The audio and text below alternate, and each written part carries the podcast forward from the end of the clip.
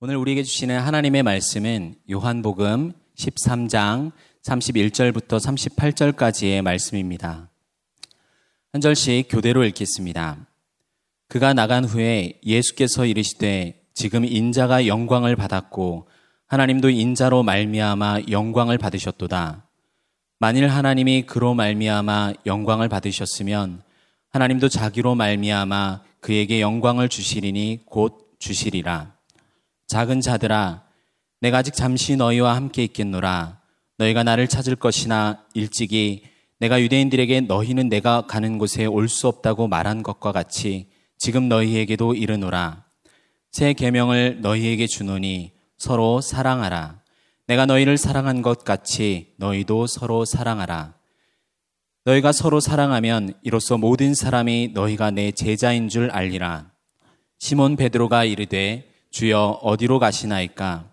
예수께서 대답하시되 내가 가는 곳에 네가 지금은 따라올 수 없으나 후에는 따라오리라.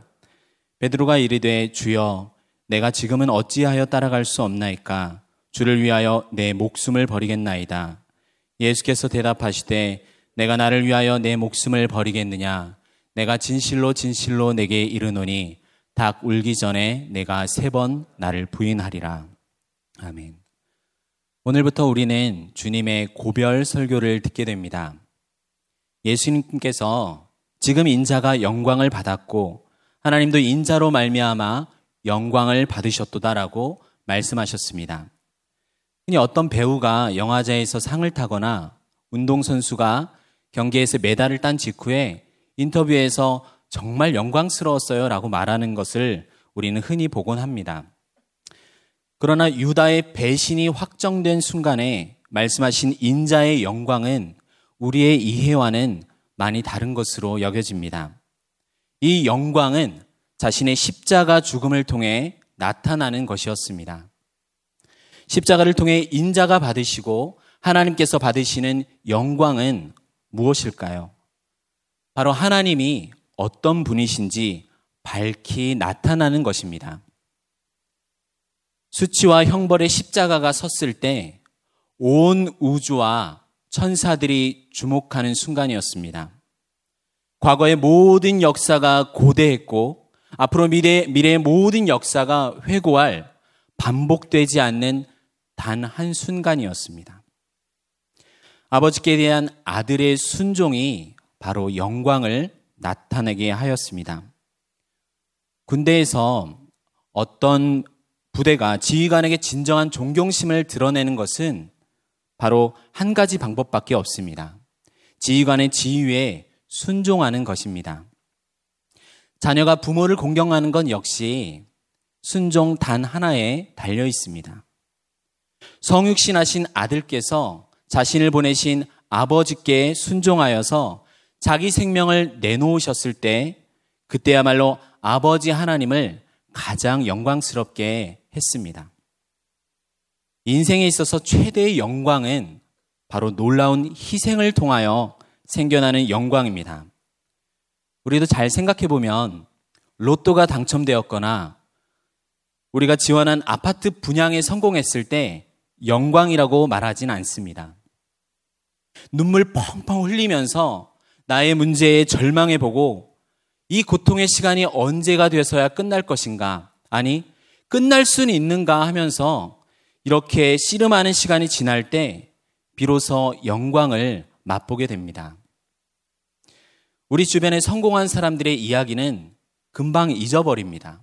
그러나 우리가 경험적으로 우리를 위해 희생한 사람들의 수고는 오랫동안 기억합니다. 피땀 흘린 가족들의 수고나 사방이 막힌 것 같은 어려움 속에서 기적같이 누군가 나를 도와주었던 순간들은, 그리고 그 사람은 내가 오랫동안 기억합니다. 그러나 단순히 나의 상황이 나아지는 것을 성경에서는 영광이라 말하진 않습니다. 이 시간을 통해서 하나님의 일하심과 하나님의 성품이 드러나는 것을 영광이라고 말하는 것을 우리는 말씀을 통해 알 수 있습니다.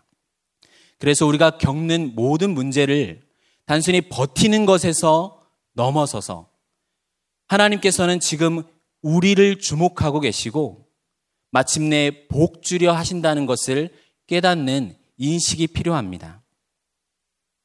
하나님의 아들과 아버지의 영광이 오롯이 나타나는 장소가 십자가입니다. 십자가의 죽음을 통해서 죽음의 권세를 가진 마귀를 멸하셨다는 점에서 영광을 받으셨습니다. 우리 죄에 대한 형벌을 주님께서 대신 받으심으로써 우리 죄는 사라지고 우리에게 법적으로 부과된 사망을 죽이셨습니다. 그래서 우리는 죄에 대하여 죽게 되었습니다. 그리스도의 죽음은 사망을 죽이기 위한 죽음이었습니다. 여기에서 하나님의 사랑이 나타났습니다. 구약 내내 말씀하셨던 구원의 약속이 마침내 완성이 되는 순간이기도 했습니다.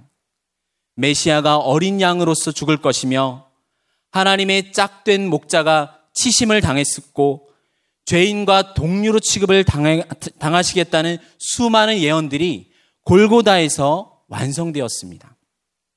그래서 하나님은 우리에게 거짓말하지 않으시는 분임을 드러내셨습니다. 우리 33절을 함께 읽어볼까요? 작은 자들아, 내가 아직 잠시 너희와 함께 있겠노라. 너희가 나를 찾을 것이나 일찍이 내가 유대인들에게 너희는 내가 가는 곳에 올 수 없다고 말한 것과 같이 지금 너희에게도 이르노라. 작은 자들아, 마치 어린 자녀를 부르는 것 같이 부르시면서 제자들에 대한 깊은 애정을 나타내셨습니다. 이제 곧 잡히실 것을 알면서도 제자들과 남은 몇 시간을 너무나 소중하게 여기셨어요. 앞선 31절의 인자라는 칭호는 복음서에서 50번 정도 나옵니다.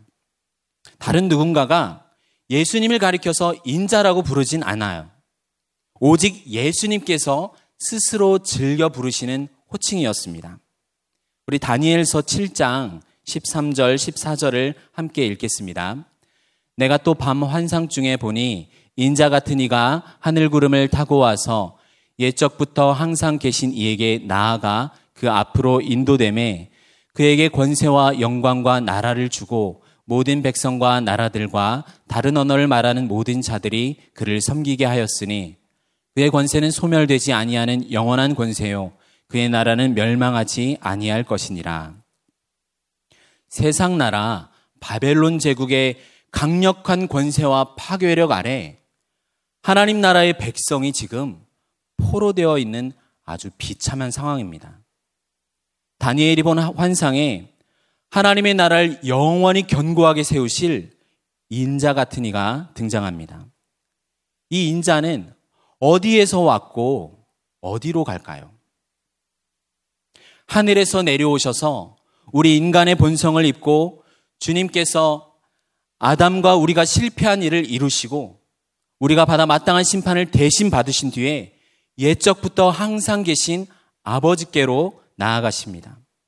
그때 자신의 피로 값주고 사신 나라를 아버지께 드리는 영광스러운 순간입니다.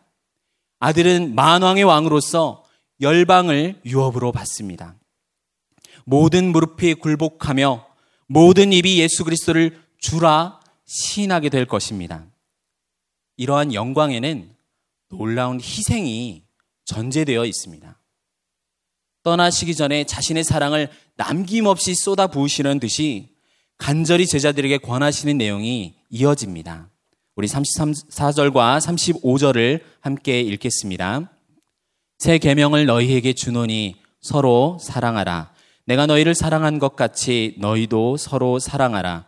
너희가 서로 사랑하면 이로써 모든 사람이 너희가 내 제자인 줄 알리라. 새 계명이라고 하셨지만 사실 우리가 오래전부터 들어온 내용이잖아요. 너는 마음을 다하고 뜻을 다하고 힘을 다하여 내 하나님 여호와를 사랑하라. 내 이웃 사랑하기를 내 자신같이 하라. 그럼에도 불구하고 새 계명이라고 하신 이유는 이것이 새로운 질서와 연결되어 있기 때문입니다. 새 계명은 그리스도의 순종과 희생으로 생겨난 계명입니다. 사랑의 방식과 기준이 그리스도이십니다. 내가 너희를 사랑한 것 같이 서로 사랑하라. 즉, 자기 생명을 버리는 데까지의 이웃사랑입니다. 인간적인 방식으로 사랑하는 것이 아니에요. 지난주에 네가 커피 샀으니까 오늘은 내가 살게. 이렇게 빚진 것을 갚는 듯한 사랑도 아닙니다. 상대방의 외모가 내가 선호하는 스타일이거나 사랑할 만한 자격이 있어서 사랑하는 것도 아닙니다. 좋은 인격과 사회적인 위치 때문에 사랑하는 게 아닙니다. 우리는 처음엔 단점까지도 사랑한다고 하지만 시간이 지나면서 단점은 더욱 크게 보이고 장점은 작게 봅니다. 변덕과 조급한 성미로 쉽게 질려버리는 것이 우리입니다. 율법은 형제를 자기 자신처럼 사랑해야 한다고 명했지만 우리 주님께서는 당신 자신을 사랑하는 것보다 더 우리를 사랑하셨습니다. 죄로 죽어있는 우리 그대로를 안타깝게 여기시고 사랑하셨습니다. 우리 인간의 사랑과는 다르게 하나님의 사랑은 그 대상을 찾지 않으시고 창조해내십니다. 자기 사람들을 사랑하시는 모습은 우리는 지난 세족식에서도 보았습니다. 제자들의 발을 씻기심으로 이제 곧 닥칠 자신의 죽음이 바로 죄로 더러워진 이들을 씻어서 정결하게 하는 섬김임을 나타냈습니다. 십자가에 나타난 그리스도의 사랑을 깊이 알게 되면 그리스도께서 행하신 놀라운 구원을 전하고 예배하고 그 앞에 절하는 것이 우리 모든 그리스도인의 자연스러운 반응입니다. 그러나 모태신앙이 아니고 삶의 중간에 예수님을 믿게 된 분들께서 교회에 나왔을 때 겪는 불편하고 이상한 장면 중 하나가 바로 왜 사람들이 이렇게 눈물을 막 흘리면서 무릎 꿇고 알아들을 수 없는 말로 기도하는 것, 이것이지 않을까요? 그렇다면 왜 우리 그리스도인은 하나님 앞에 무릎 꿇고 눈물 흘리면서 기도하는 걸까요? 그것은 하나님께서 먼저 우리에게 무릎 꿇으셨기 때문입니다. 주와 선생이시면서 스스로 종이 되어 제자들의 발을 씻기셨습니다. 그뿐 아니라 다음 날은 수치를 당하고 뺨을 맞고 침뱉음을 당하고 벌거벗기어서 십자가에 달리셨습니다. 시편 22편의 6절에 예언된 메시아의 모습은 이렇습니다. 나는 벌레요 사람이 아니라. 천지를 창조하신 하나님께서 우리 앞에 무릎 꿇으실 뿐 아니라 십자가의 수치를 당하시고 벌레 취급을 당하신 것을 우리가 묵상할 때 우리 역시 눈물을 흘리면서 무릎 꿇게 되는 것입니다. 너무 황송하고 감사해서입니다. 세상의 왕과는 다른 모습, 하늘나라의 왕의 모습은 큰 자가 작은 자를 섬긴다는 것을 보여주면서 여기 있는 우리에게 큰 목표를 주십니다. 서로 사랑하라. 너희가 서로 사랑하면 이로써 모든 사람이 내 제자인 줄 알리라 말씀하셨습니다. 믿지 않는 자들에게는 우리 인생의 기적이 나타나는 것보다 우리 삶의 태도를 목격할 때 더 마음이 많이 움직입니다. 저 사람은 어떻게 저런 상황에서 감사할 수 있지? 누가 봐도 힘들어하는 상황에서 웃을 수 있지? 어떻게 자기보다 남을 더 사랑할 수 있지? 진리와 사랑, 이 두 가지는 함께 나타나야 하지만 우리가 지닌 믿음과 소망을 가리키는 손가락은 사랑입니다. 여러분에게 큰 힘과 아주 높은 자유가 있으면 무엇을 하시겠습니까? 사랑을 하십시오. 주님의 권면입니다. 누가 더 큰 자인가? 누가 더 빨리 부름받았는가? 이런 게 아니라 상대방의 발을 씻겨주면서 나는 종에 불과하다고 여기는 그런 사랑이 필요합니다. 겸손을 뽐내기 위한 사랑이 아니라 가득 차서 자연스럽게 흘러넘치는 사랑을 우리에게 말씀하고 계십니다. 이 요한보다 한 세기 후에 살았던 터툴리안이라는 평신도 신학자가 쓴 글에는 이렇게 나옵니다. 당시 그리스도인 공동체가 세상의 잔인한 박해를 받는 와중에 그들이 그리스도인들이 보여준 사랑에 사람들이 놀랐다고 하면서 이렇게 적혀 있습니다. 어떻게 그들이 서로를 사랑하는지를 보라. 어떻게 그들이 서로를 위해 기꺼이 죽고자 하는지. 우리 함께 35절부터 37절까지 읽겠습니다. 너희가 서로 사랑하면 이로써 모든 사람이 너희가 내 제자인 줄 알리라. 시몬 베드로가 이르되 주여 어디로 가시나이까? 예수께서 대답하시되 내가 가는 곳에 내가 지금은 따라올 수 없으나 후에는 따라오리라. 베드로가 이르되 주여 내가 지금은 어찌하여 따라갈 수 없나이까? 주를 위하여 내 목숨을 버리겠나이다. 38절 네, 예수께서 대답하시되 내가 나를 위하여 내 목숨을 버리겠느냐? 내가 진실로 진실로 내게 이르노니 닭 울기 전에 내가 3번 나를 부인하리라.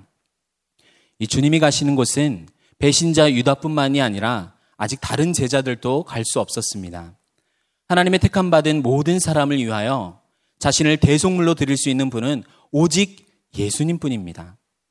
제자들의 마음에는 사랑하는 스승을 잃어버리는 것보다 더 슬픈 것은 없었겠죠. 베드로의 이 질문은 주님을 따라가고자 하는 분명하고도 간절한 마음에서 나온 것을 우리는 볼 수 있어요. 그러나 우리의 힘으로 하는 장담과 노력은 사실 나라는 인간이 얼마나 연약한지 잘 모를 때 하는 말일 수 있습니다. 오만함과 넘어짐이라는 열매를 가져오는 씨앗일 수 있습니다. 그래서 예수님께서 대답하셨어요. 네가 나를 위하여 내 목숨을 버리겠느냐? 누가 누구를 위해 지금 자기 목숨을 버리려고 하는 것이냐? 이렇게 반문하고 계십니다. 사실 베드로를 위해 목숨을 버려야 하는 분은 예수님이세요. 제자들은 훗날 주님을 섬기는 일에 자신의 목숨을 드리는 그리스도의 종이지만 나를 위해 자신을 주신 그리스도의 섬김을 먼저 받아야 합니다. 이 순서를 바꾸는 것은 복음을 오해한 것입니다.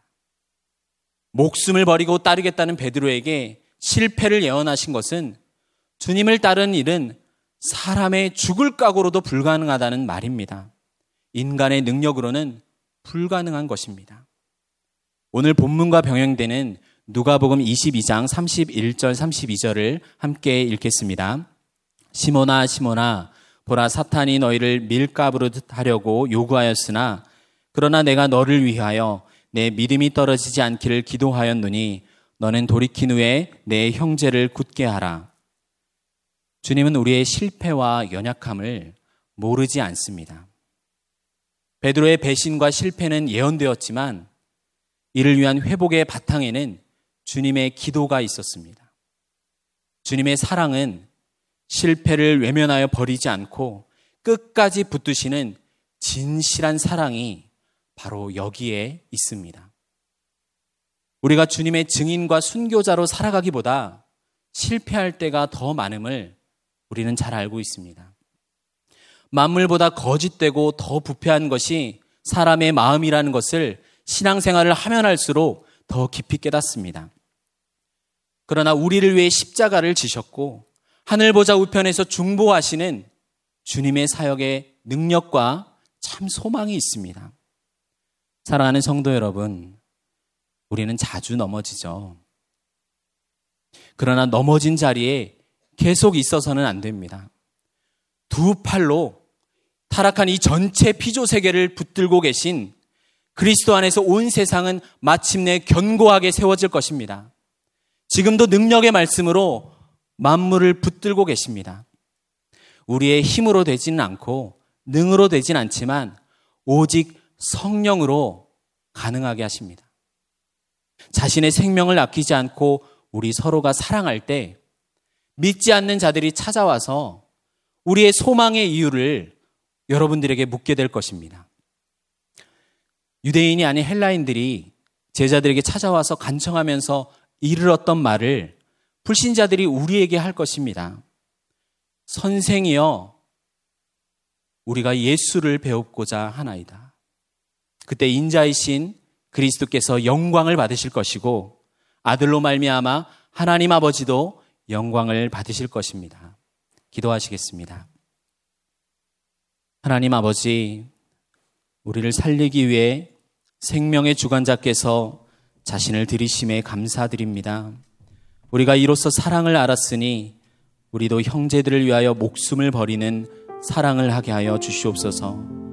우리의 사랑을 성령의 힘으로 이루시고 삼위 하나님의 영광을 나타내는 오늘 하루가 되게 하여 주시옵소서. 예수님의 이름으로 기도드립니다.